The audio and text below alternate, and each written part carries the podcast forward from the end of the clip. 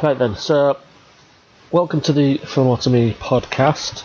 It's episode 21. So it's now able to drink legally in America, which is good news. Speaking of aging, I'm going to shout out Al Robinson, first of all, our regular host. We've given him a day off. So have a great one, Mr. Robinson. And I'm going to introduce the gang, and I'm sure they'll all wish you a happy birthday as well. Happy birthday, Al. So there's Jonathan. Happy birthday, Al. And there's Rob, Motto, and Queen Bee. Hiya, and happy birthday, Al. Marvellous. So it's just the four of us today. Before we crack on, I just want to give a podcastian congratulations to Bianca and Steve, who's not present today, Steve, but both worthy enough to warrant deputy editor status. Not for a Filmotomy. Title pending, obviously. So I just want to say we're building a terrific team here, and I don't know if I say it enough, but I can't keep up with kind of not just the workload, but my gratitude to you guys and the people that are present today. So thank you and congratulations to all of you. Aww, thank you. I mean, it means a lot. When I wake up and I've got 3 posts I have to edit, it's a great feeling.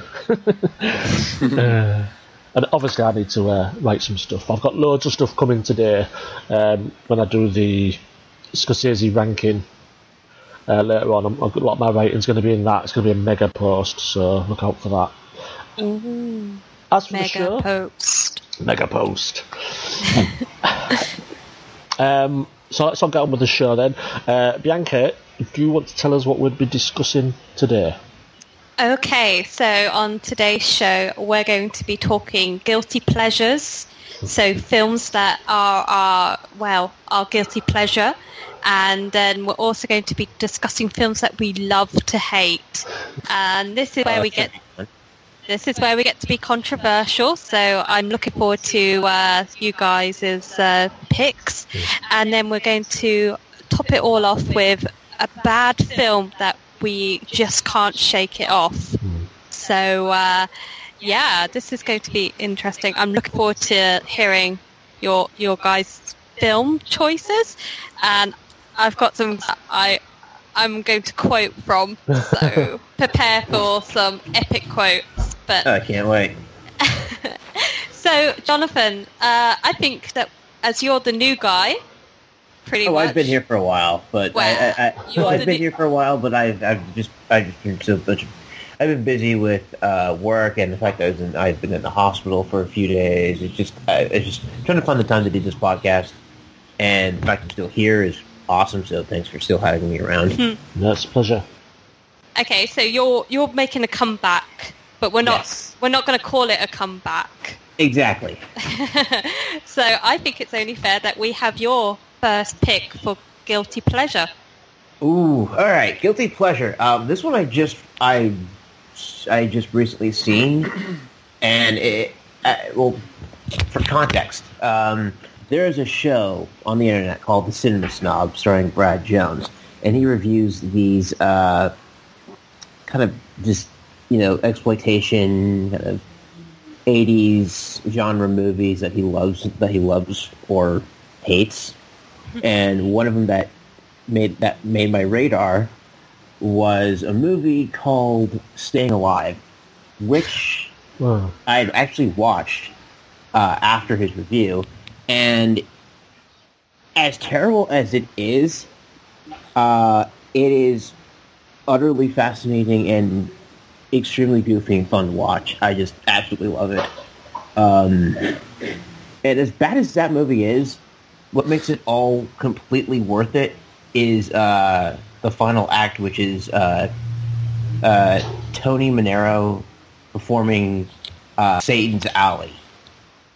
And it just might be the craziest, just most, like, what the fuck thing I've ever seen. One of the most outrageous things I've ever seen, and it's just terrific. So that's kind of a Saturday Night Fever sequel, isn't it, of sorts? Yeah, it's a sequel to Saturday Night Fever. Wow. It just everything else leading up to that movie, yes, I agree. It's a bad movie. It's not really well acted, except maybe Travolta, I think, is really giving his all and just trying to do the best he can with the material that Sylvester Stallone gave him. But Stallone outside of Rocky should not be writing his own scripts. I understand. He can't even speak, so how can he write? Yeah, but the mistake I think with Staying Alive is that he wanted to make a movie that's really about himself, because it feels a movie that's really about kind of his struggles in Hollywood and him trying to make it. As a dancer. Yeah. Well, as an actor, the whole dancing part was just substitute dancing for acting. I mean, there's even a scene where Tony is going around passing around headshots, and he gets offered this small role where there's nudity involved, and he basically just says, I don't want to do nudity. My mom will kill me if I do that. And it just reminds me of... Stallone taking a role in a porno movie, which the name of it. Yeah. And it's like, this is basically a semi-autobiographical movie about Sylvester Stallone himself. And I think, really, the movie should have been really about Tony, not Sylvester Stallone. Yeah. And instead, that's what we got. Wow. It sounds like a train wreck. It is a train wreck, but again, the last act where he does Satan's Alley is absolutely worth watching. So that's my guilty pleasure. Great start. So I haven't seen it, but literally the IMDb page that's showing like the start of the trailer, it looks like John Travolta dressed up as Sylvester Stallone. So yes. I just don't even... Like, how have I not heard of this? And it's like the sequel to Saturday Night Fever. Like, what? Yeah, it was. It's actually one of the movies that inspired. I think one movie that was it didn't inspire the Razzies. It was considered one of the worst sequels ever made, and it actually got nominated for Razzie for that. God, wow. So, Rob, what's your guilty pleasure then? So, one is my first guilty pleasure is a movie from my childhood that I just unabashedly love. Even if I can admit now that it's definitely flawed in certain ways. It's Kevin Reynolds' Robin Hood, the Prince of Thieves, starring Kevin Costner and Alan Rickman. Where Alan Rickman is known for like shouting, "I'll tear your heart out with a spoon." Yes. Call off Christmas. Sounds awesome. It'll hurt because it's dull. It'll hurt more. But I love that movie. It's just this adventure movie, but it's not afraid to be violent, and it's kind of in your face with its action, and it has this. Robin Hood, who is American, even though he's in England, and he can't do that accent, but it's fine because he's this sort of like blank canvas you can project your sort of hero belief onto. But it's really Alan Rickman who catapults the plot and the drama of that movie because he's so kind of diabolical. It's funny, he might be considered over the top in that movie, but he's so good. He's just so good at playing that character of Jared, and it's just such a fun movie. It's such, and Morgan Freeman is great in it, and there are just all these pieces, and I like Sean Connery, really love it. At the end, it's like Richard Lionheart or something. It's just like really random. Yeah. So already this sounds a lot better than Ridley Scott's version of Robin Hood. Oh yeah. Yeah, it's like 10 times better. And I still love Mel Brooks. I still love the Robin Hood Men in Tights.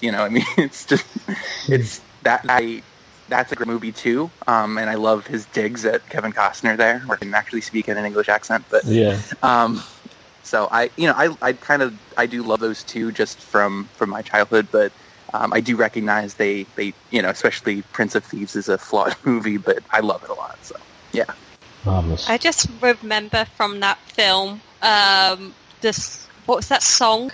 The anything Brian Adams. Yeah. Anything I do or whatever. That was number one in the UK. I do it or something. Yeah. Yeah. It was number one in the UK for 20 weeks or something ridiculous like that. Oh, yeah. It was just, that song was everywhere. What was the song again? Anything I do it for you. Oh, God.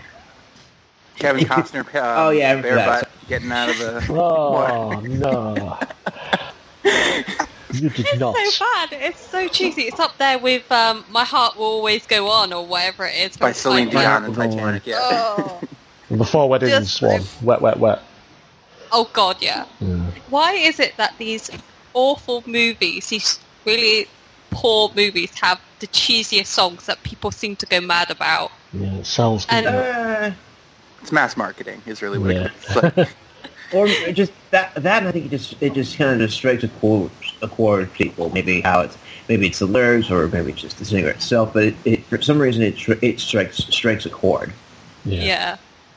But that film, being in the UK, was always on bank holiday Mondays, like when it was Easter time or Christmas, like Boxing Day. It would always be like you would have Sound of Music, Great Escape, and Robin Hood, Prince of Thieves, like not very Christmassy movies at all, right. But they would always be on. I just remember like what I must have seen that movie as a kid, like I don't know, 50 times. So you got Robin Hood, Prince of Thieves, and Sound of Music on Christmas Day, and I got Die Hard and Lethal Weapon on Christmas Day. That's I actually feel pretty good about myself. Yeah. Yeah, the better options. There's that opening scene of Robin Hood, Prince of Thieves that literally like is in my memory as a child of like him escaping the Turkish prison, and like breaking that fruit open with Morgan Freeman and eating it, and like creating a pact to make it back to England. Like I'm watching this as like a 4 or 5 year old kid, like holy crap, this is awesome. Just completely enamored with what's going on. But like I just remember like feeling genuinely scared watching that, and it's just I think it just took from there. But well, yeah. Sorry, I laughed so hard I gave a little snort then. I'm just picturing like Rob as a child, like sat really close to your TV, going, "Wow, oh my God, Robin Hood!" Yeah, exactly. Yeah. So, Robin, what's your pick for guilty pleasure? I think I'm going to go to like a child as well, but it'll have to be a bit further back, obviously. Masters of the Universe. Oh, nice! With Dolph Lundgren. Dolph Lundgren. I haven't even heard of it. Oh my God! Well, it's based on a TV show, He-Man and Masters of the Universe, back in the '80s, where you have He-Man. Was it Adam something? Yeah, Prince Adam. Prince Adam. Prince Adam. Prince Adam. And he says, "I have the power," and he transforms into this hulking, kind of like demigod He-Man. Yeah. By the power of Grayskull. By the power of Grayskull, I have the power. It was awesome. Yeah. And when Dolph Lundgren does it in the film, it's very, very cringy. It's like, what is he doing? He does not have the power. Yeah. That's not the most cringy part, though. To be fair. No, it's like every 5 minutes is a cringe part. It's a cringe fest. One. So good, especially as an adult. They made a real life film of this. It's not like a cartoon. It's an actual. It was a cartoon back in the '80s, and then they made it into a film. Mm-hmm. Yeah, and it's hilarious. Wow. Courtney Cox is in it. That's really? Right. Yeah. Yes. Yeah. Courtney Cox. And Frank Langella plays Skeletor, and he's pretty good. Yeah, and he has a lot of fun. Like... Yeah, you can tell it's just having a bit of fun. Yeah, it's kind of like Ralph Julia in Street Fighter, almost. Exactly. No, yeah. You're right. Well, I don't care what anyone says. And Dick Tracy, you know, that kind of... So what is this film about? He's like a superhuman warrior. Well, he's a prince in disguise, but in the film, they cut all the prince stuff out. It's just He-Man all the time. So there's mostly like Action Man that saves the universe, and Skeletor, his enemy, is like a skeleton in a cloak. Bring the universe into darkness. It's fun. It's just really good, cheesy fun. Bianca, there's a magical key that has traveled across the universe, and these humans have to get it to He-Man so he can help save the universe from like the evil people that are. It's a ridiculous premise, but it's perfect for kids. Like, just, I'm sorry, I loved that movie of my childhood, but it's so ridiculous. Yeah, so that would be why I choose it, because of the childhood element, obviously, and now I have my own children. You know, I'd have to show them it again. Rather than say Howard the Duck, you know, I think we'll just stick, because he likes the cartoon with my daughter. So I think another film's a little bit different, but there's no battle cat in this one, unfortunately. So, when was it made? Late 80s, I'm going to say. 87, I think. Yeah, 87. That's when all those films came out. I think 87. Yeah, is it like? I'm picturing it like Conan. Is it Conan the Barbarian? Yeah, it's kind of. It's sort of throwaway, rather silly, and because there was a lot of those type of films in the 80s, wasn't there? Where like Red Sonja or something? Yeah. I've never seen any of them because that just looks like my idea of utter hell. They just look really bad, and I just don't think I could watch them. But they kind of sound like they're not meant to be taken seriously. No. Yeah, that's the charm, the overall why we like it. It's not meant to be taken seriously. It's meant to be throwaway fun. But like I had a crush when I was a kid on Eva Lynn. And she had like these, Meg Foster, the actress, got like these crazy eyes. You probably will have seen her, but Dolph Lundgren, oh my goodness me, I don't ever expect him to act, so, like Stallone, like Stallone in Rocky. But there's one line. What's one of the lines he says? He doesn't say a lot, but he says something like, "I don't want innocent people to die," and it just sounds like. I mean, Skeletor's laughing at him. You can tell. But yeah, that's my childhood sort of, guilty pleasure. Probably have to watch it again with the kids. Oh, well, I was obviously too busy watching like The Fox and the Hound. Yeah, All Dogs Go to Heaven. Or Matilda as a child. So all those like happy, like girly films, like The Little Princess and The Women and all that. Well, you guys were just like having so much more fun than me. Full disclosure, I actually loved both of the Conan movies growing up. It was my introduction to Arnold Schwarzenegger, But just as like a violent fantasy action movie, it's just like, wow. It was like, so it wasn't taken seriously. Yeah, it was like a fantasy, but it was definitely like vibrant. I remember it being pretty vibrantly like visual as a kid. But they are better than Masters of the Universe, and so is Red Sonja. Yeah. You know, the music and everything else. So. Yeah. Wow. Well, mine is actually... My guilty pleasure is not from my childhood. Even though I did want to go with Con Air, which is a classic. I think it's probably like the closest I would have got to watching, like your sort of films that you're... I guess the more sort of macho films. Because, I don't know, my parents were kind of a bit... odd about me watching violent movies, so I think I didn't really want to go with Con Air though, because I've spoken about it before, but I do want to go with a Nicolas Cage movie, which I don't know whether any of you guys have heard of, but it's called Vampire's Kiss. Yeah. Okay, so I actually saw there's a scene, well I've never seen the movie, but there was one scene I just looked at last night. Yeah, it's the one where there's this. Bianca, you probably know what this is. It's the scene where Nick has this is it a stewardess or secretary coming in? Coming in. And he goes off into this odd monologue, and he has this weird look in his eyes. It's like... Yeah, that image that's all over the internet every day. Yeah. Elmer! I can see it now. Oh, my eyes. Oh, I love it so much. So basically, anyone who doesn't know what it is, it was a film which completely bombed at the box office. It was released in 1989, and it's sort of about this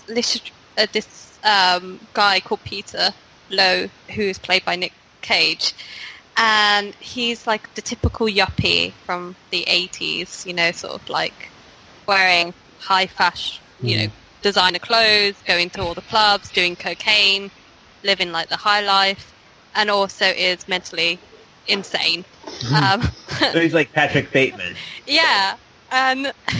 But he's like, it goes home with this. She bites him on the neck while they're having sex, and he thinks that she's a vampire, and she's made him a vampire in the process. And so begins the process of him transforming into a vampire, and he gets these fake teeth and starts running around the streets of New York with these fake teeth in his mouth, and he's harassing his poor secretary called Alma, and trying to drink her blood.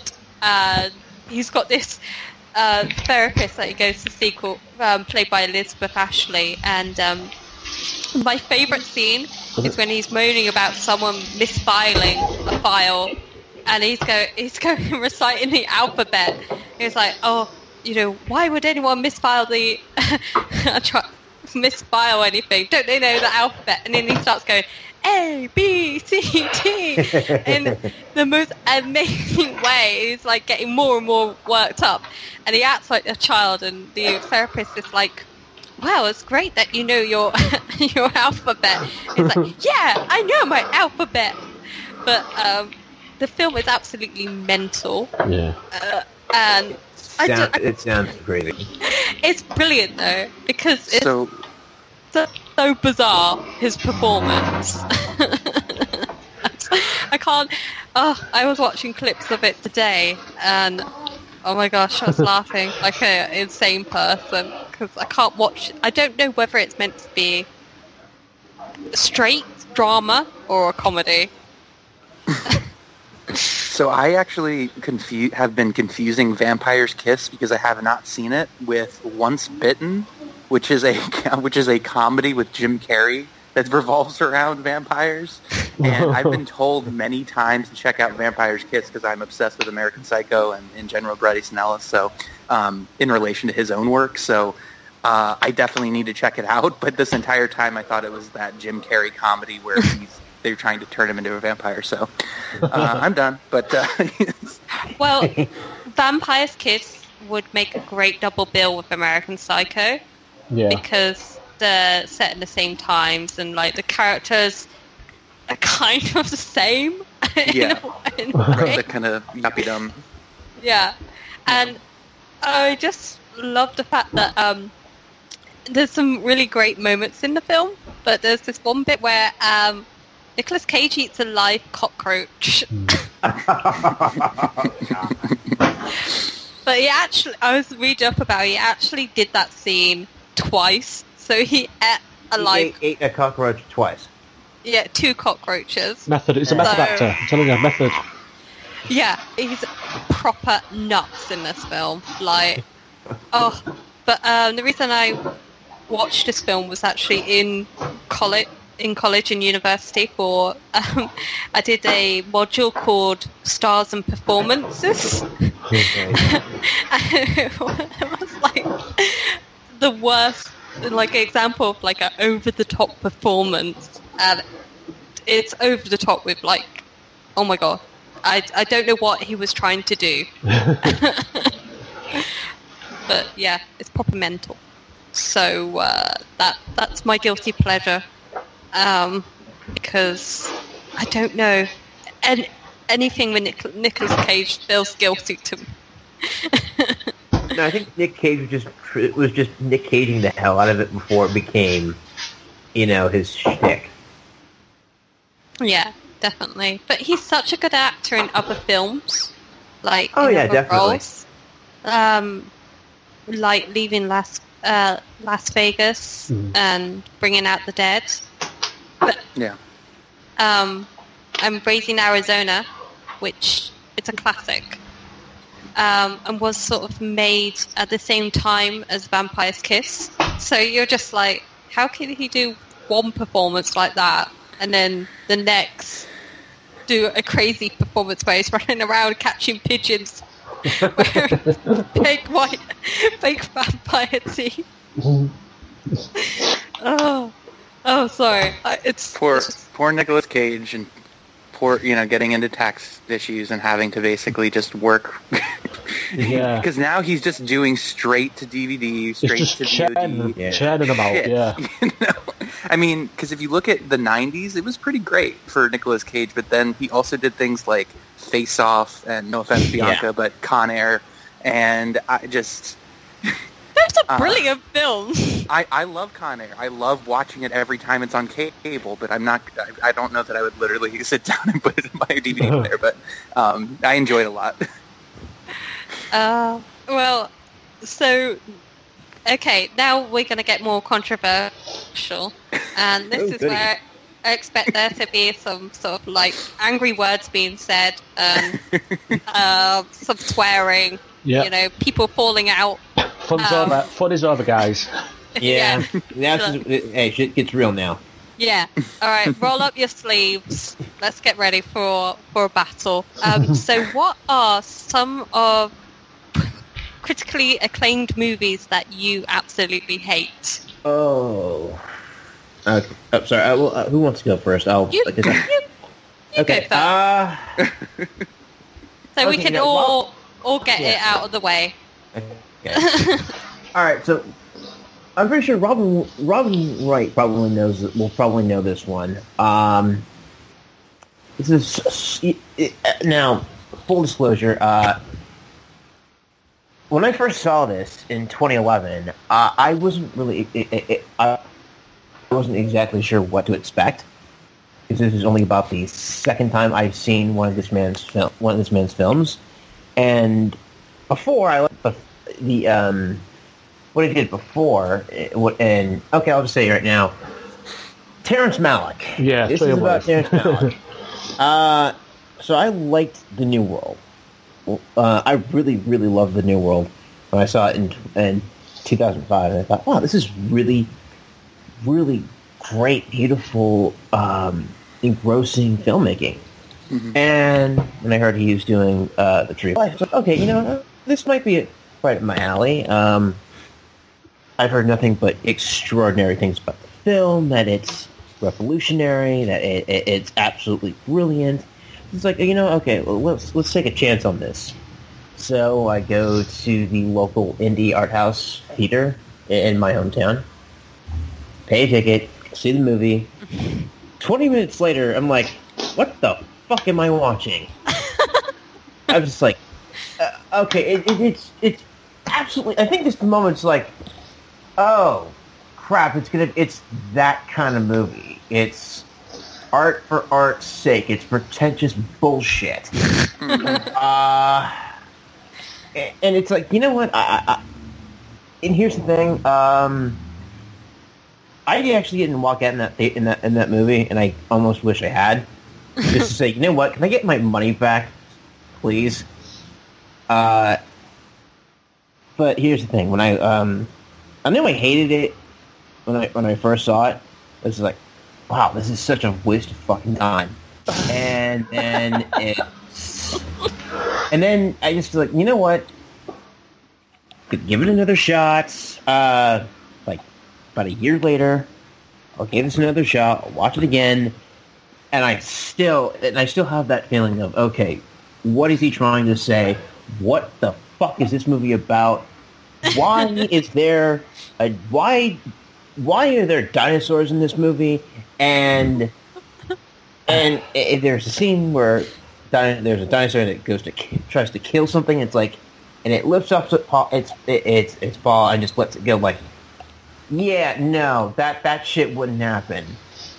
You don't know that, you weren't there. And I'm like trying to like it. I'm trying to understand this movie, and it's just like, yeah, no, I'm just not a fan. And I've never seen it. I don't even know what it's about. I haven't either. Actually. People that have seen it don't know what it's about. Yeah. Yeah, that's the thing. It's got dinosaurs in it. Yeah, it sounds like it should be great. I mean, I love dinosaurs. Well, here's the thing. It's about this guy played by Sean Penn.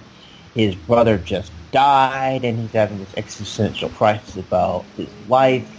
And then it flashes back toward his time as a young boy in Texas with Brad Pitt and Justine, and how he grew up. Yeah, it's never really focuses about that aspect in his life. It kind of just goes off into different things, and then there's this section where the movie just stopped dead, and it goes straight into the creation of the universe. I'm like, what? Okay, this is neat, but what does this have to do with what he's trying to say? And it's just this unfocused mess. Yeah, and it's like, what's he trying to say? What's the overall goal? And it just feels like it is pretty much art for the sake of art. Well, if you watch other Terrence Malick movies, I mean, you said you watched The New World, you really liked it. Yeah, I kind of think that's his deal. Terrence Malick, I think is the American Godard in that he had this great period in the 70s. He had Badlands, he had Days of Heaven, right. Two historically profound films. Two of my favorite films. Yeah, of all me time. Too. Two of mine all-time favorite films. But he is someone who's like this PhD in like some field unrelated to film. Like, and he is he just drifts off for years. He didn't make a movie for 20 years until he did The Thin Red Line, I think. In the 90s, and so he kind of really does his own thing. And I watched his other film, Knight of Cups, which came out a couple years ago with Christian Bale, and a lot of people hated it because it was the same kind of like drifting, kind of like listless narrator. I don't know if The Tree of Life is like that. If it is, just... oh, it is so like that all the way through it. And then there's another movie. I decided to just give Malick one more shot, and it was To the Wonder. It's like, you know what? Yeah, after that, it's like, no, I'm done with Malick. I can't. It's like, hey, The New World was fine. That's going to hold a place in my heart. So very, very good. His last film, but the rest of this is just he's just gone off the deep end. Yeah. Yeah. It was better when he made films, long distance, weighted, and now he's like just churning one out a year, and just like, I'm even sick of the cinematography.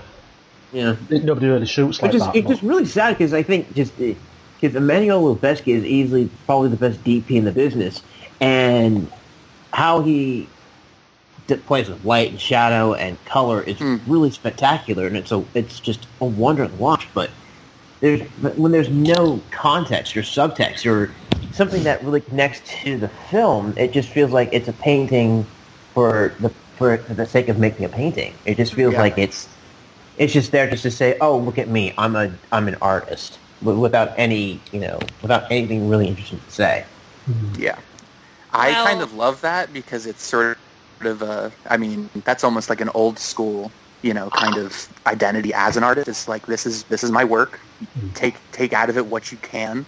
But yeah, I can understand that frustration because it is a little bit like banging your head against the wall and when I get to my choice here for acclaimed movies that I just can't get into, I'm sure you guys will disagree with me, but I run into that same thing. So I think it just comes down to like, is there enough there for you to appreciate and enjoy, right. Or is there just not, that experience is just like, come on, man, give me something, right?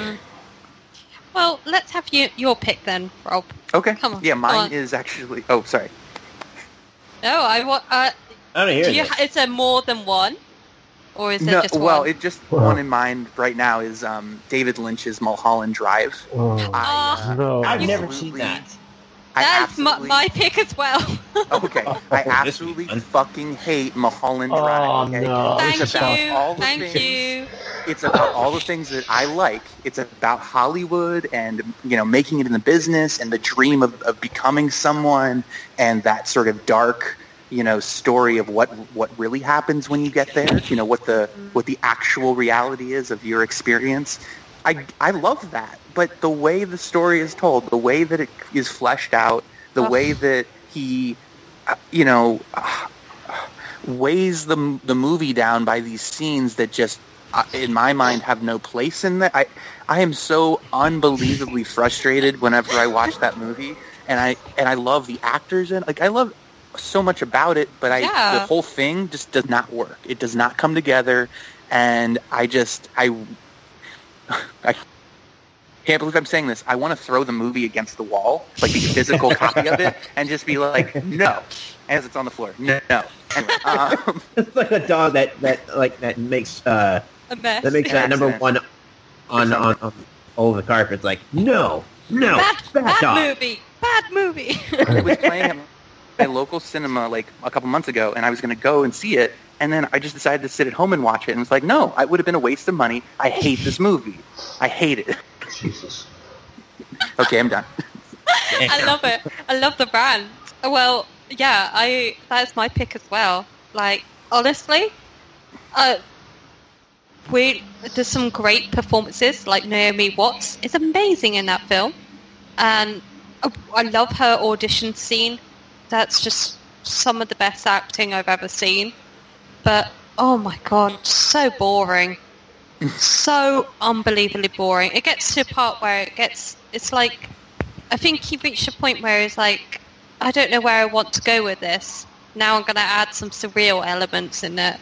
And what really lost me was the whole lesbian sort of thing that went with their relationship.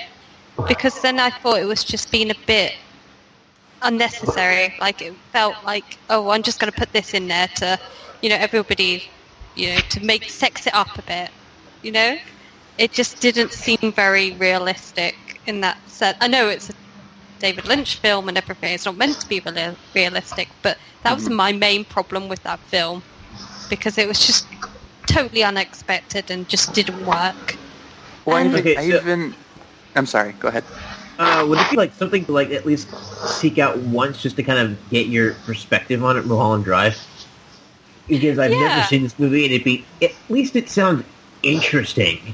Oh, it's interesting. Like, maybe, you know, you take what you want from it. You either love it or hate it, because that's the kind of movie that I do at least like seeing once. Yeah, to see where I stand. Well, I like most of it, the majority of the film, up until a certain point where it just loses me, and then that's it. It's like, that's should have just stopped there. Like, and I think it's really beautifully shot. It's got some really creepy moments in it, but then the creepy moments don't go anywhere. There's that really weird scene outside the diner, and that, like, they're in the diner talking about dreams or something, two guys, and then there's like that weird thing appears out of nowhere. And it's just like, what? I don't get it. It's like, I think he was going to develop it as a TV show originally. Yeah. And I can see that he probably wanted to do more and explore that. But I just think, well, you then abandon it or, you know, went on to make a film. So why leave that in? Why not just cut that bit out and center on the other bits? It just didn't seem... I don't know. You know what I find disappointing about it is that I constantly criticize a lot of modern directors for their lack of atmosphere and tone and mood in movies, and I feel like David Lynch has that in spades. He has. I mean, that movie, I think he's really trying to say what the sort of feeling can be like in Hollywood when you're pursuing this dream. How alienating it can feel, and how it can morph from this, you know, dream pursuit to a nightmare. I get all of that. I get it. I just don't like it. You know, I just don't like what he was able to sort of create with it. So I do love his attempt to try to really infuse that with the feeling of the movie, because that's something that a lot of directors just don't do anymore or do poorly. So I definitely want to showcase that. Like I got the movie. Like I really, I feel like it hit home. It wasn't effective, and it didn't carry me along emotionally or have me invested in the characters. So it is a frustrating movie for me to try to like or to get into. Well, wow. Robin, your response? Well, that's the end of this week's podcast. Tune in next week when me and Rob won't be here. Yeah, we're two people down. So we're going to just move on to my choices now. I don't really have... I've got films that were critically acclaimed that I didn't... that didn't like Get Out was probably the recent one. Everyone was raving about it forever. It just didn't do it for me. You know, I appreciated what it did. I appreciate everything. I'm glad it won the Oscar. But that's not my choice. But I don't really have one like that. I have two films that were not very well received by promising directors. I'll start with the first one and I'll do the other one last. The Village, which I have a real soft spot for, and I know that's right. So it's kind of guilty pleasure, hate it, love it. It's like all three. Very, very mixed reviews, but it was kind of like M. Night Shyamalan, whatever. Everyone goes off the deep end. Yeah, he's just started his descent after The Sixth Sense, which is where he peaked, and just his descent into, you know, like Terrence Malick. If you look at Malick in context, Tree of Life is actually one of his best films. Because the films he's made since, it's just like, for me, they were just not very good at all. Song of Songs. And, I was watching it. I don't like stopping films. I don't like walking out of films.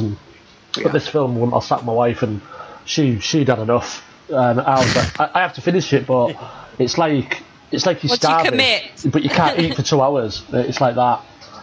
So, but obviously M. Night's similar. Knowing that now is. I mean, The Split was kind of a little bit of a comeback, but I mean, these last films, the Will Smith one and the Happening and that, it's just needs to stop. Yeah. But The Village, for me, it's like, his films gradually got worse, but I think The Village is probably up there for me with near Unbreakable. That's just me. The Howards, the people that make it, which is Bryce Dallas Howard, who I don't think has ever been better. Apart from maybe the Black Mirror episode. James Newton Howard's score is like, it's just one of the best scores ever in the history of cinema. Hilary Hahn on violin. It's like, it's so good. I want my daughter to learn violin and play like that for me. But yeah, it's a mess of a film. You know, it's flawed. It's pretentious pacing. Here's the thing. Sorry, is that you know what, The Village? I feel kind of just starts out really very strong. Yeah, it's well paced. It's creepy. There's it feels like it's an M. Night Shyamalan movie. It generally does scare you, and then it gets to the twist. Oh, it's a twist, isn't it? It just ruins the film. Is. Oh yes, it's not executed. It's like one that just feels so preposterous. It's like. What? It's not even like executed like a twist. Like it does it in the what's the one after did after Lady in the Water. Oh my God. Yeah. My mom loves that movie, Walter. And I can't. I just take her to task every time she's talking about it. I'm like, Mom, it's not a good movie. I'm sorry. Oh, okay. I like the Lady in the Water. No, wow. It's terrible. Okay. See this. Sorry, but no, I like it. The interesting like the fairy tale. Right, but the interesting part in that movie, not to be rude here, but to me the most interesting part of that movie is Paul Giamatti's character and his like past and his loss and his, you know, his sort of pain that he's kind of going through. That's why like the whole story, you know, opens up and he meets this creature or whatever. But like, I just never got into it. It was just like, to be honest, why do I care? It comes up so many times in my head, but.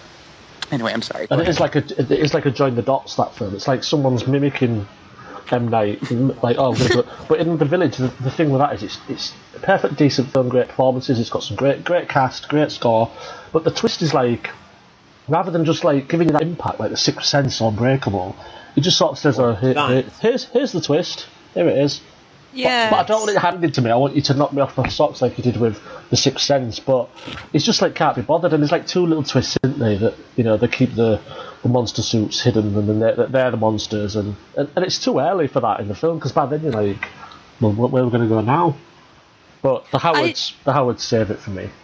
Yeah, I don't know why it didn't even need that twist at all. I don't think it could have worked perfectly fine, like with the first twist. Like the second twist wasn't needed, or do you know what I mean? Yeah, it just didn't have an impact. It could have been a great twist. Like that's a really good idea, but it's just like, it's modern day. Okay, I don't get that though. How could that have happened? There's no way. It's not possible. No, because you know someone would have got over in like a helicopter, an aeroplane, a drone or something. Yeah, M. Night wrote and directed and produced the film himself, so a lot of it, all the blame does go on him for that plot hole, that huge plot hole. I don't know. It's like he had a really good movie there, and then he just kind of just wanted to be clever.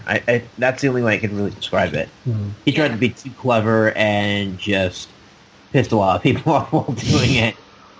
But it's a much better film than The Happening, right? Oh, God, yes. Oh, yeah. Or The Last Airbender, definitely. Oh, stop it. Yeah, I mean, I watched The Village in theaters. I went to see it when I was 16, and sitting there watching it, and then when the twist happens, I was just pissed. Because I was actually enjoying the movie, and then I'm like, this is. Why did they do that? Why did they? So, and I actually have a soft spot.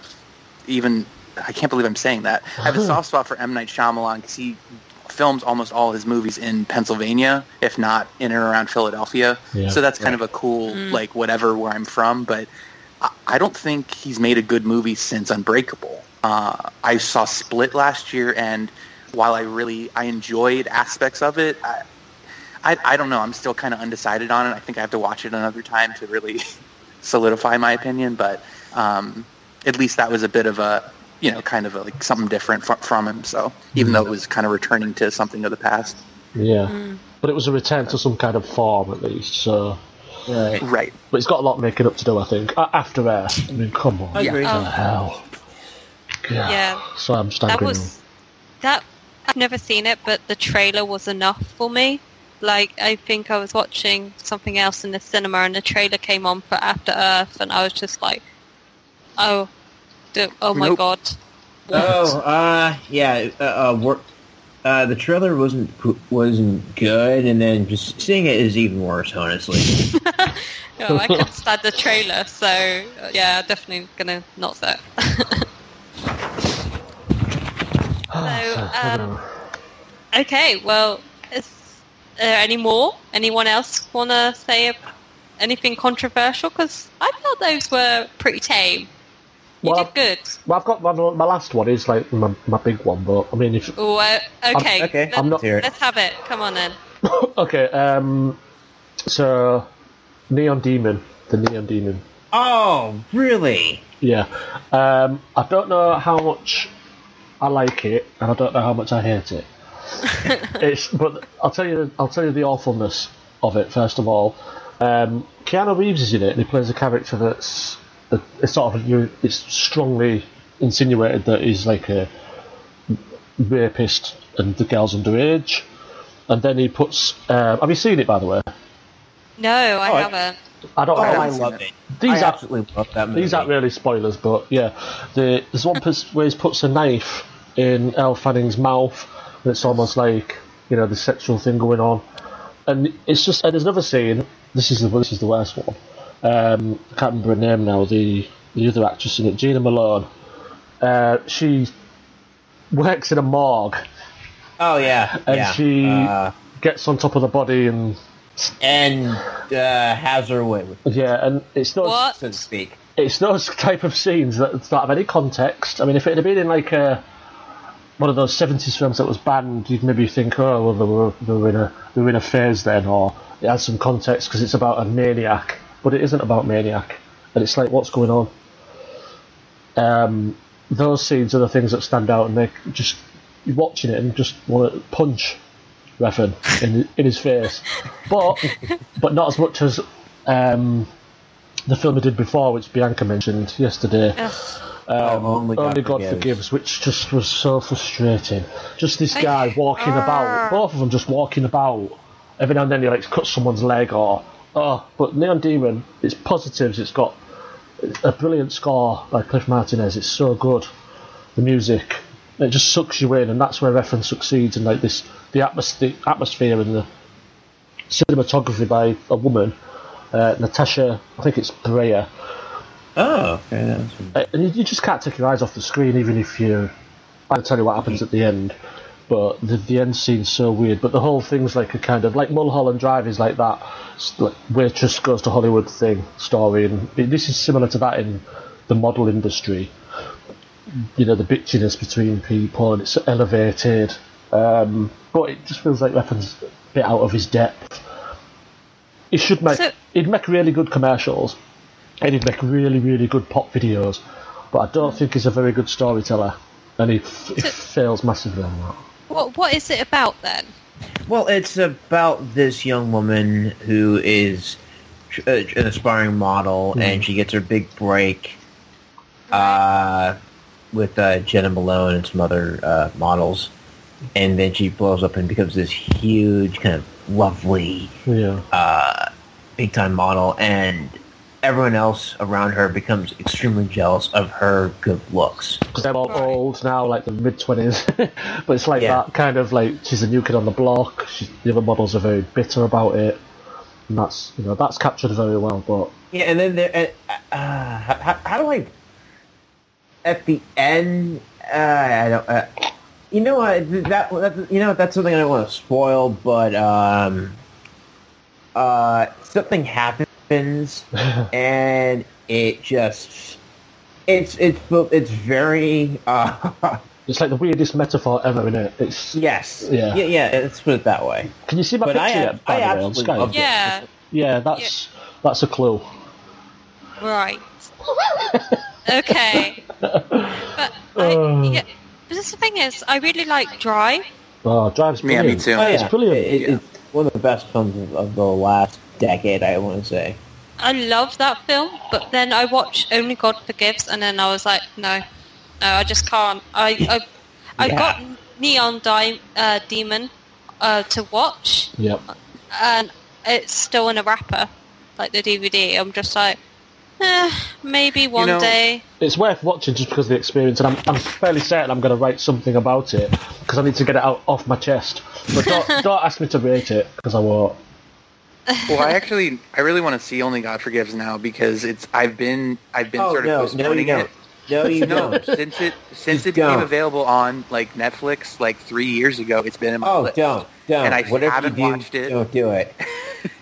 But I'm kind of a contrarian when it comes to movies. Like I tend to like movies that a lot of people don't. I also, you know, the opposite is also true. But I'm kind of interested in watching it now. I kind of want to check it out, but I just don't get. The thing is, with Only God Forgives it has an interesting like premise to it, and I think, this could be a really good story if done well. It's just so boring. Kristen Scott Thomas is brilliant. It's brilliant, and it's extremely, extremely mean-spirited. Yeah, I kind of like that, but it made me feel very uncomfortable watching it. Yeah, and I didn't like that, and I don't mind a bit of violence and gore and everything, but that just didn't feel like it was necessary at all. Yeah. I mean, have you seen Irreversible by Gaspar Noé? Oh my goodness, yeah.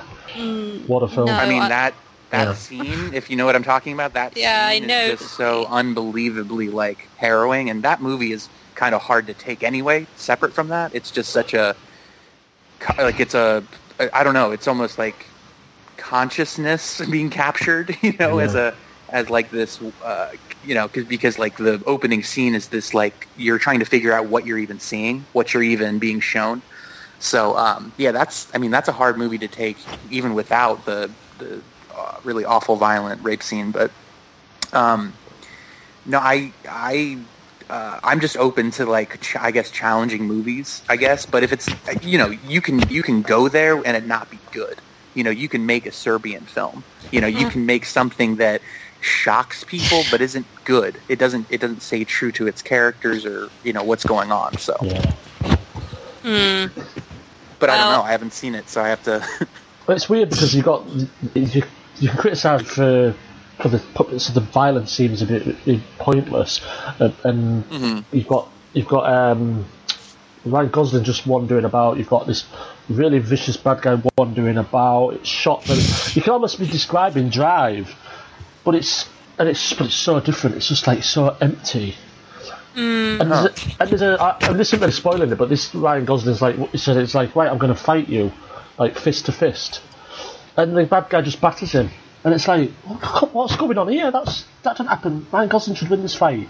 It's little stuff like that that he thinks he's tipping it on its head, but he's not. It's just frustrating, yeah. There's no reward to watching that film. And the only reward is anger. Yeah.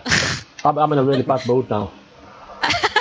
I'm going to watch the Neon Demon again. I mean, Drive. Drive's a good one. And the Neon Demon, that just the storyline from what I'm hearing is that's a pretty familiar trope in horror. You know, like the young starlet going to Hollywood and, you know, the town and or the people in the town trying to basically suck their youth and vitality out of them. Yeah. You know, they're basically vampires, even if it's emotional vampires. So, that sounded like Showgirls to me. No. Oh, it's better than that. Oh, okay. Because Showgirls is pretty fun. It's a bad movie, but yeah. So, Jonathan, what's your pick? Oh, for bad films you just can't get out of your head. This is more like a series of bad movies. The Transformers sequels. Like, here's the thing. You know what? I get the Transformers movies, because I get the appeal. I understand why people like them. It's robots, you know, beating the crap out of each other. In disguise. In disguise, right? If you're like me, who kind of grew up in the '90s or watched some '80s cartoons, Transformers, those were fun. So I get that appeal of seeing, you know, your favorite characters on the big screen and that kind of thing. I even get some of Michael Bay's go-to tricks. Just the way the movie looks. They all look really good. With the suns, with the sweeping sunsets and sunrises and the American flag draping over their hardware. I get that. I understand that because that speaks to the teenage boy in me. But at the same time, these sequels are just so life sucking and just so dull and cynically made and so long and so goddamn long. Yes. It's just like, wow. But if I could choose one movie out of these sequels that one I just can't shake, and it's terrible. Yeah. That would probably be Age of Extinction. Is that the one with Mark Wahlberg? Yep. Wait, is it Inventor or something? Yeah, he. Okay, if you've seen the Happening. When he played high school science teacher, tried to kill me in my sleep. What? Yes. Damn no. It's like he acts just like that. axe in speech marks. In quotation marks. Yeah, quotation marks. Yeah, and I'm using that in the loosest of terms. Again, it looks nice, but you know what? That's like saying all the Transformers movies look nice. Here, it's just like, it just feels like Bay doesn't really give a shit at this point. Because he's like throwing, well, assuming that he actually gave a shit before.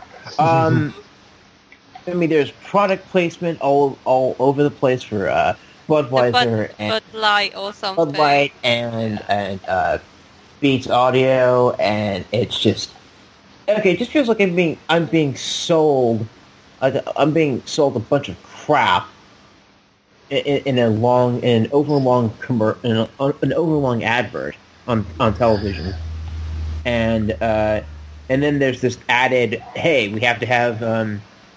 The third act, where it's set in, I think it's somewhere in China or Asia, Beijing like that. Or somewhere. Yeah, because we got to get the Asian market in there. Got to have some pop stars in there. Got to get them after this movie. It's like, wow, this is such. It's just so. It just sucks all the joy of what I liked, of why I enjoy going to see, kind of big budget movies. Yeah. And was that weird storyline with his daughter in it, who's dating that guy, and it's like she's 17 and he's 20-something, and there's like a whole explanation about why it's okay. There's like some loophole in the law. Yes, and this is really interesting. The actress was actually 19 and she's playing a 17-year-old girl. Mm-hmm. And I'm just thinking the whole time, Michael Bay is basically kind of lusting over a girl that's underage in this movie. Mm. I can't begin to tell you just how creepy that is. I mean, even Frank Miller would tell him, okay, you gotta tone it the fuck down, pervert. It's so creepy. Even Woody Allen would be like, whoa. Yeah. Tone it down, man. Come on. That's stepping over the line just a little bit. Yeah. Oh yeah, it's just so weird as well. It's just like, no, we don't need that. Why? Oh, it just makes me want to go shower. So, Rob, what about you? What's a bad movie that you just can't get out of your head? Oh my. I have a real problem with The English Patient. I know that Robin wrote that really extensive review about, it took him a long, long time to get that published. And it's just a problematic movie for me about characters that I just do not connect with. I just can't find a way into that arduous, long narrative. And I just...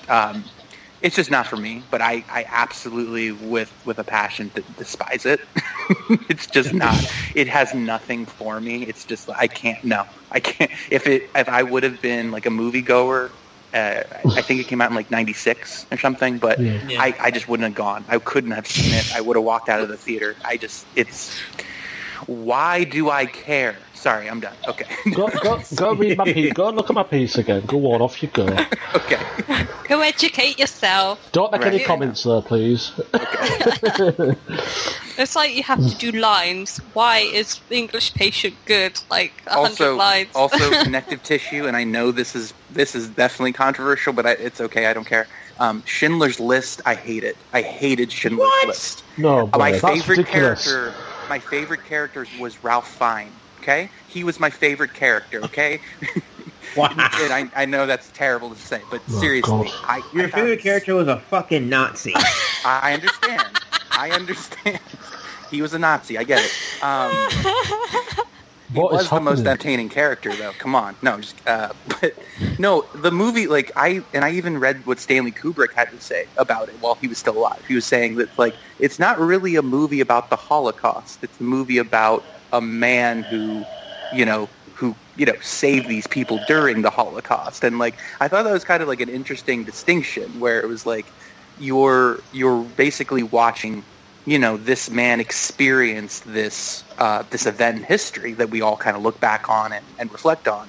And they made us watch it like in 11th grade. You know, I was like 16, 11th grade history class, and like I got why I was supposed to care, but I understood that from the history book. So it just wasn't a movie that appealed to me on a lot of different levels. And I know that's controversial, but it just wasn't for me. That's about as controversial as you can get, I think. Yeah. It's like, I hate that. Might as well kick a puppy to death. Citizen Kane. Yeah. Why don't you just go kick a puppy to death, Rob? Right. Well, I know I can't accuse Spielberg of being too sentimental here. I mean, that's just I'm not even going to go there. But I find it interesting. Like in that piece that Kubrick wrote, he did say that he definitely would not have been as sentimental or as he would have made a different movie. And so I like thinking about stuff like that. I like thinking about, okay, what would this have been in another director's hands, or what could it have been? But again, Steven Spielberg is an amazing director, and like who cares what I think, But yeah, Schindler's List, just not for me. What about The Pianist? What's your sort of opinion on that? Because they're kind of the same. Both those films are the films that we watched in history. Mm-hmm. When studying that period, so I have not seen it yet. I'm sorry to say, it's on my list, but I have not watched it. The Adrian Brody movie, or are you talking about the piano? No, the Roman Polanski one. Yeah, no, I haven't seen it yet, and I love I'm a big fan of Chinatown, so I definitely want to check it out just for sake of Polanski. But no, I haven't seen it yet. It's been on my list for a while to check out. Okay. I'll be interested to see whether you had the same reaction to it as you did. And I need to rewatch. To be fair, I need to rewatch Schindler's List. I haven't seen it probably since I was in my early 20s, so I'm sure I have a different take on it now. That's a good idea. There's a reason for that, honestly. For me, on a personal level, I absolutely love Schindler's List, but it's like it's one of those movies. Like, you know what? I never want to watch that ever again, because it's not an easy movie. It's a hard movie to watch for me. Yeah, Requiem for a Dream is that movie for me. Is like I've seen it 3 times, and I'm like, I don't need to see it again. I don't want to ever see it. So I just can't. So okay, well, that was controversial. Thanks, Rob. Yeah, I didn't see that coming. No. Oh my god, it's shocking. Wow. It's like a podcast directed by M. Night Shyamalan. Yeah, that was the twist. Actually, that was a better twist than The Village. It was, yeah. Spectacular. So, my pick is The Room. Oh, yay. You're tearing me apart, Lisa! I think, like... Oh my god, it's such a bad movie. Like, I don't know what it is about. We were saying, like, Mulholland Drive was confusing. The Room takes it to another level. Like, what is that film about? It's so bizarre. What I love about it, though, is that I actually am probably going to write about it for the site. I think it should be taught for film studies as a way not to make a film. Yeah. Like, you should have all these films that you should be watching in film studies. To be like Citizen Kane, Godfather, Taxi Driver, Raging Bull, Seven Samurai, Breathless, all that. And then you should have The Room. And that should be like your example of how not to make a film. Because there's some really weird editing in that movie. I was watching it, and there's this bit where the actresses are having this conversation. I don't even know what the conversation is about. Oh, like, is it like the conversation where it's like, oh yeah, I got the results back, I definitely have cancer. Yeah, it's like, oh, what? And then it never comes back. Like, right. That's it's like just an average conversation, like, oh, how are you doing? Well, I definitely got the results back. It's cancer. Yeah. That, and then no reaction at all. It's like, that's not how real people have conversations. But yeah, so I think we all know what we've heard of The Room, right? Yeah. Even if we haven't seen it, we've heard Disaster about Artist, yeah. I've seen it many times. Yeah, but I actually saw the movie The Room. It is both a masterpiece of crap, and yet it's just absolutely hilarious. And you go back from, how did this movie get made, to, oh my god, this thing got made. Yeah. And there's just some really strange, I don't know, decisions that were made. Like the use of green screen when they're on top of that roof. And it's just like, why not just shoot on an actual roof? Yeah. And it's just a weird, like, acting in it. And I know that, like, it's not just Tommy's acting in it. It's everybody's acting in it. That kid's so awful. What's that? Oh, what's the kid called? Denny or something, isn't it? Denny. Okay, Des. Yeah. Oh, my God. But I think he's, like, 30 or something. He's meant to be, like, playing a kid who's 14. It's, like, so obvious that's, like, not a 14-year-old. Yeah, he takes her upstairs, doesn't he? He takes Lise upstairs to have sex with her, and then Denny comes in and jumps on the bed. Yeah. Like it's a sleepover. It's like I've never seen anything like it. And it's like, go on now. Aww. So he's a crowd. But I found some interesting things out about this film when I was researching about it. It originally was a play, and then a 500-page book before it came a film. And wow. I can't imagine what those 500 pages were about. Like, it's just mental. Probably but fleshed it out more. Maybe. But they wanted also the character of Tommy's character was going to turn out to be a vampire at the end of it. Yeah. Oh yeah. Which I think would have made a lot of sense. Just like turned out. Because he does kind of look like a vampire in it. Yeah, and it's the weird accent as well. It's very Eastern European, like very Transylvanian or something. It's bizarre. And it was in cinemas for 2 weeks, and it only made $2,000, which I think the budget was like something insane, like $600,000 or something crazy like that. And there's like massive speculation about where the money came from. It's just insane. And I think the whole fact of the film is that it's gone on to have this cult status and like these midnight showings. It's kind of like our generation's Rocky Horror. Yeah.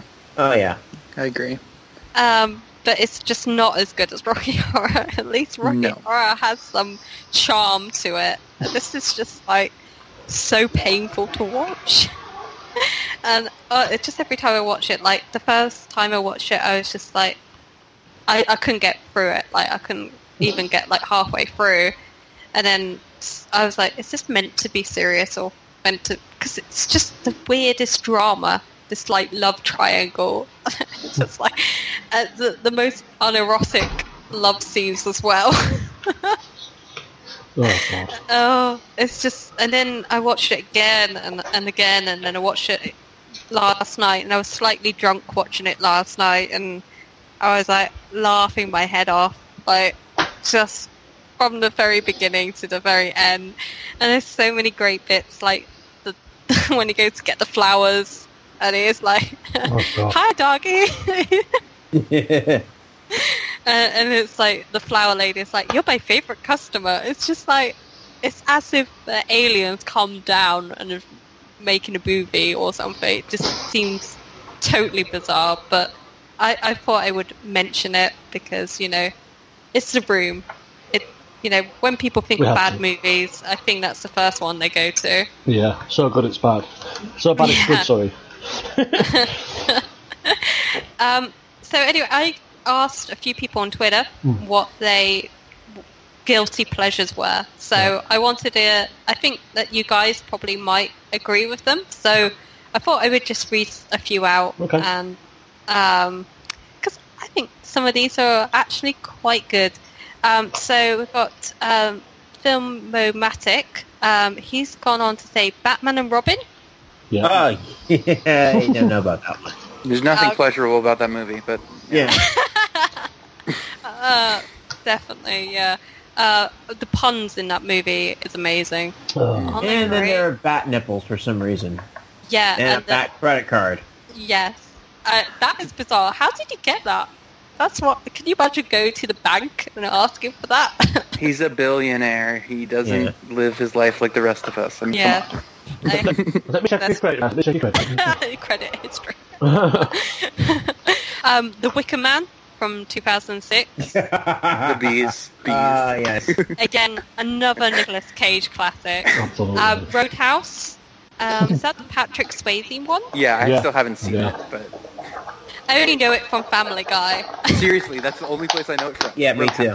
The Room, again, classic. Showgirls. Yeah. So, yeah. The cinema scene said Kingsman 2 and X-Men Apocalypse. No, I was like, boring. They just weren't very good. I mean, they just weren't interesting, honestly. Yeah. Kingsman 2 was just so boring. I agreed. Like, oh my god, the best bit of that film was Elton John. Yeah, that was fun. He was great in that. New Guy Review 101 said Speed Racer, Repo. Oh, I love Speed Racer. Wachowski's it. Oh, is that the one that's based on the anime? Yeah. Yes, it is. Okay. Because I didn't know these, but he also said Repo, the Genetic Opera. I don't know what that is. Oh, I've heard of it, but it's more of a cult kind of, property, I guess. Like, not a lot of people know it unless you've been introduced to it, I guess, but... Okay. And Jason X. Okay. Too Long Didn't Read Review said Cutthroat Island. Oh, yeah. Classic. Terrible. Classic 90s. There was, what was the actress's? Davis. Yes. Gita Davis. Loved that film as a kid. That was great. And also, great female protagonists. She's brilliant. I think that is, like, one of those films that it's better than any of the Pirate Caribbean sequels, okay? Yeah, they don't make them like that anymore. No. Apple Park Films said pretty much every Chuck Norris film. Sidekicks, nice. So good. I'm gonna confess, but I've never watched a Chuck Norris film. Yeah. You're not missing much. Sorry. Matt from Next Best Picture said Armageddon and The Girl Next Door. Oh God, I hate that movie. What, Armageddon? Yeah. I saw it when I was a kid, and I saw this movie with my parents. Like, I feel like that was like a form of punishment, of torture, because I had to see that like 7 or 8 times, and each time it's just like, this is bullshit. This is just stupid filmmaking. Is that the one where it's Ben Affleck? Yeah, there's an asteroid the size of Texas, and there's like they're gonna blow it up. Yeah. Oh, okay. They have like 18 days to do it. And they're not astronauts. No, there's drillers. They're oil drillers. They become astronauts. They're heroes. Why did they send them up instead of actual astronauts? I don't understand that. Because they can drill. This is Michael Bay 101, guys. Yes, Michael Bay without the Transformers, seriously. Yeah. Yes. The only good thing about that movie was Steve Buscemi. Because he just took the piss out of every scene he was in. Right. Yeah.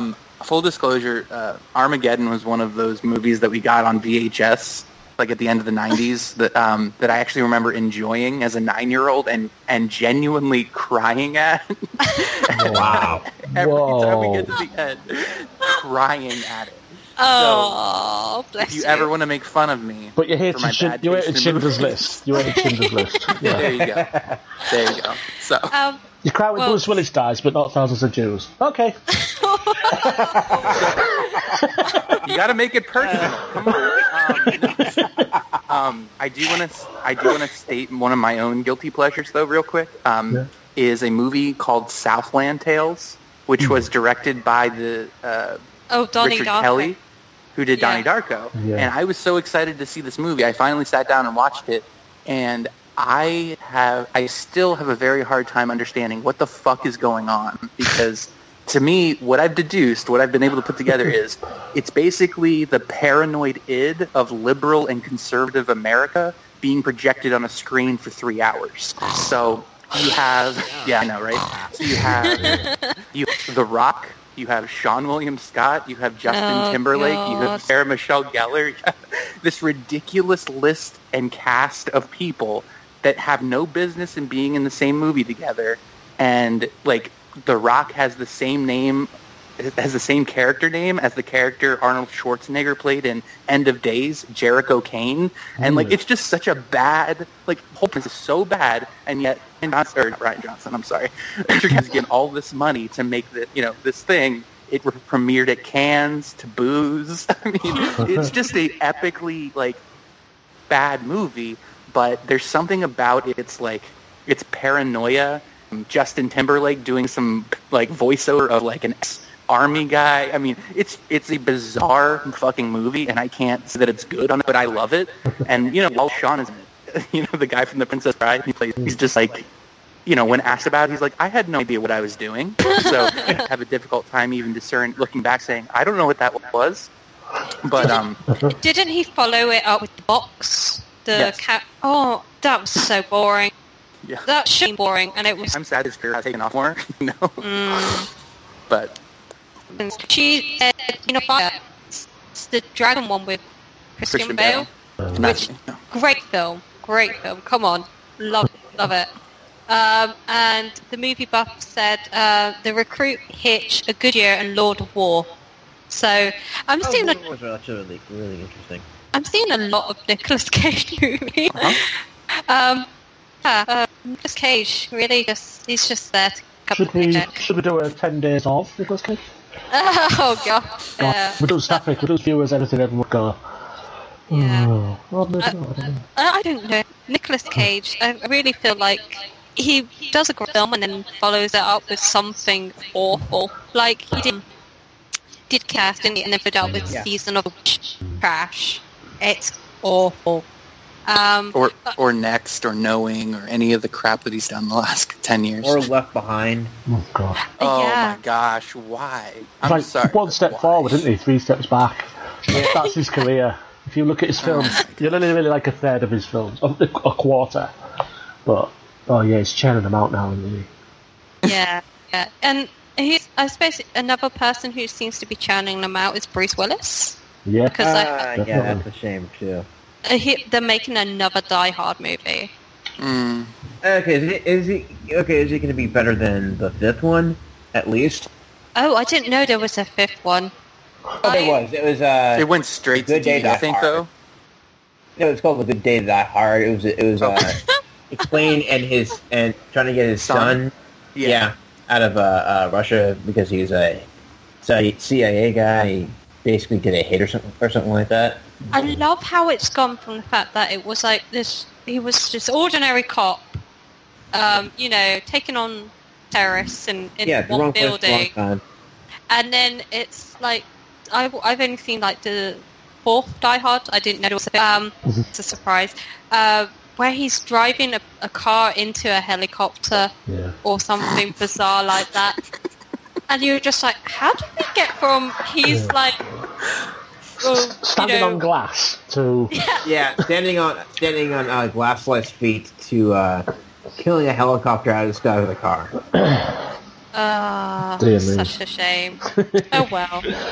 Maybe he'll have a comeback, but I doubt it.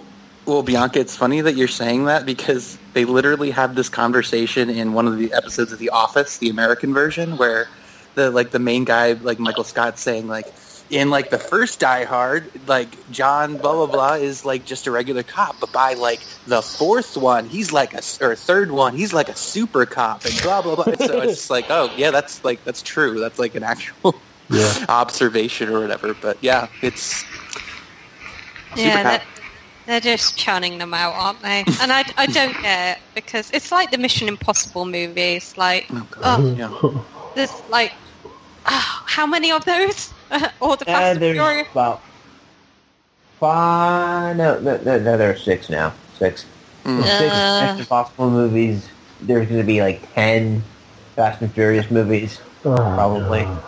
And a million Transformers movies. I hope not. Oh dear.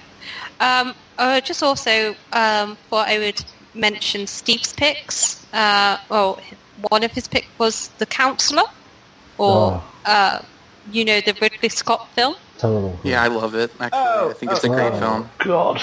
I don't really remember that one, honestly.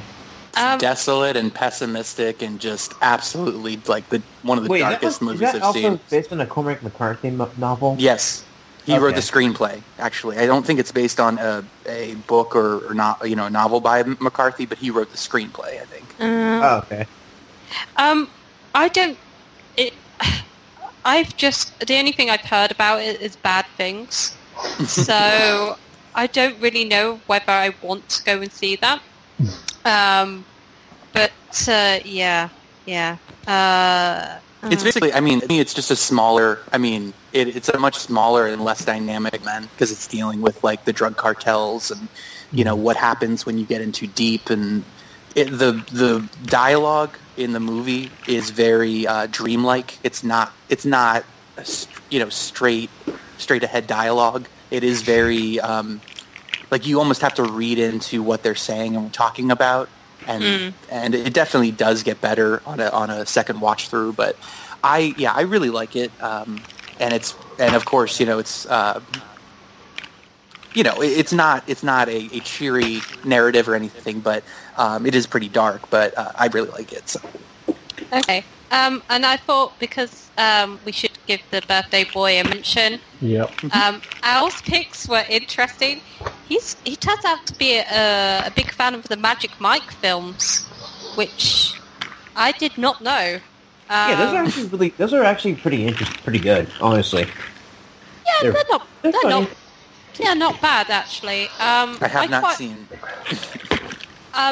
Magic Mike 1 is probably better than Magic Mike XXL. Yeah. But... and he also said that in terms of films he loves to hate, he has to say chocolate. Yeah, it's chocolate. Okay, yeah. It's chocolate. All right, because it stole Best Picture nomination from Almost Famous in 2001. Oh yeah. Okay. You know what? I actually like chocolate, but that shouldn't have happened. That really should not have happened. That was why it's Steve's fault as well. So. Yeah. Yeah. Twat. So, we've had some good picks there. Yeah. And it's been quite interesting. It's been quite controversial. We know that Rob loves Nazis now. So. We've got to just kind of separate ourselves from that.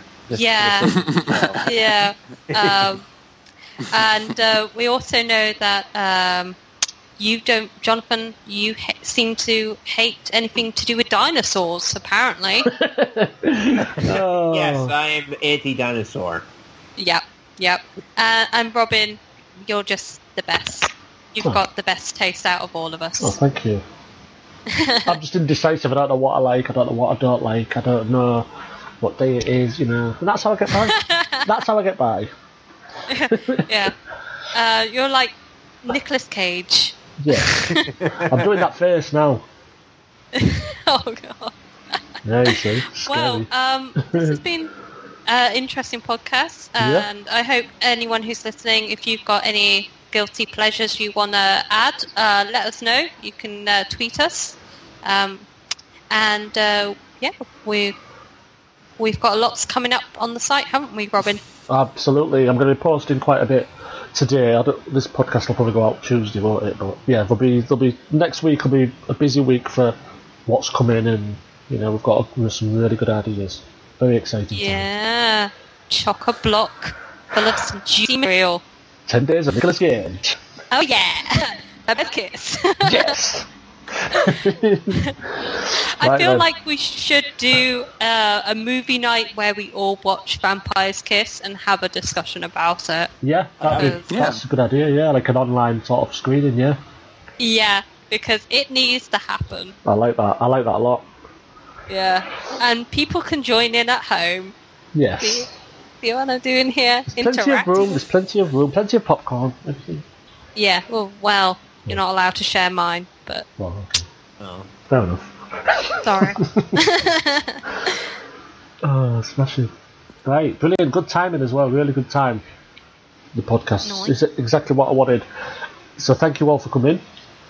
Oh, thank you for inviting me. Thank you. It's been very interesting. I've learned a lot about Rob today. Very interesting. Oh yes. I just like challenging characters. Okay. Gosh. No, it's good. I like it. But if we're all the same, it'd be very boring. Yeah. And I managed to get through a podcast without mentioning my hate for Ladybird. Oh, darn it. Oh, Judi Dench. I mean, if I wanted to be really controversial, I don't know. If I wanted to be really controversial, I'd be like, yeah, the past couple years, Moonlight, Get Out, and Ladybird just did not register for me at all. So, that's all. Yeah, and you also hate Bambi. Well, I just don't. I mean, I don't know.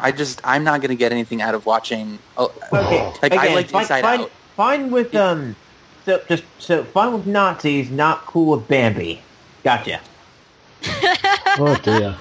It's not about being cool with. I'm just more interested in watching. You know, I guess challenging characters than an animated movie. But that's just me. You know, I liked Inside Out.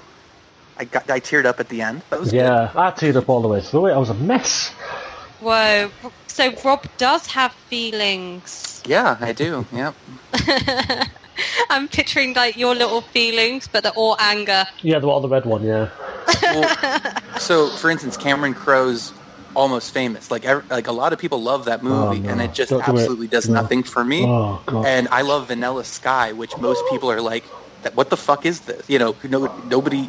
A lot of people haven't even seen it, and people that have are just like, it's terrible. So I love it. It was the first, like, right when Scientology, like, looking back when like the Scientology news came out, I hadn't seen Vanilla Sky yet, and I watched it and was like, oh, okay, like, I can completely watch this and empathize with Tom Cruise's character and not project, you know, who he really is, and that's okay. He's a good actor, you know, kind of thing. So it was good. The original's better though, so.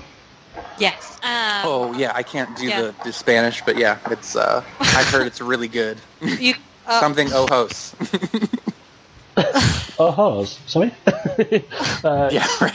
Open your eyes, isn't it? I think it's open your eyes. Right, open your eyes. Yeah. We can do the English. By the way, I do have a theory on that movie that the whole thing is a dream, because up until that point, Tom Cruise has never met that woman, right? Yeah. And so she's the one that says, open your eyes. Yes, and even inside his dream, because the movie opens into a dream, and then he really wakes up, you know.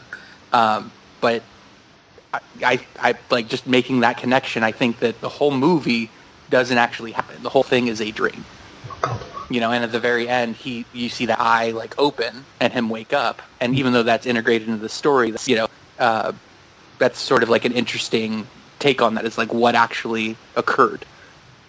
There you go. So that's your next piece then for the site. Well done. There you go. Nice. And now I'm going to go write about Vampire's Kiss. Do it. And then I'm going to go and sort out the top 20 films of Martin Scorsese in order. I'm really excited. No. Let us know. Yeah, can't wait to find out. About 3 hours I'm posting, so I'll speak to you all then, no doubt. Perfect. Well, take care, guys. Thanks, everyone. Brilliant episode. Thanks. Thanks, Bianca. Thank you. Bye, Jonathan. Bye, Robin. Bye, Rob. Bye, Robin. Bye, Rob. Bye. Bye. Bye.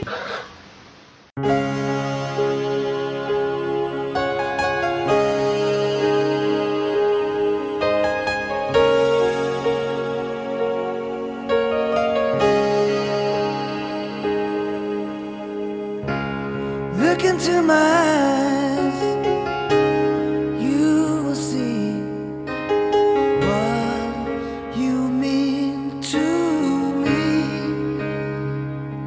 Such a heart, such a soul. And when you find me there, you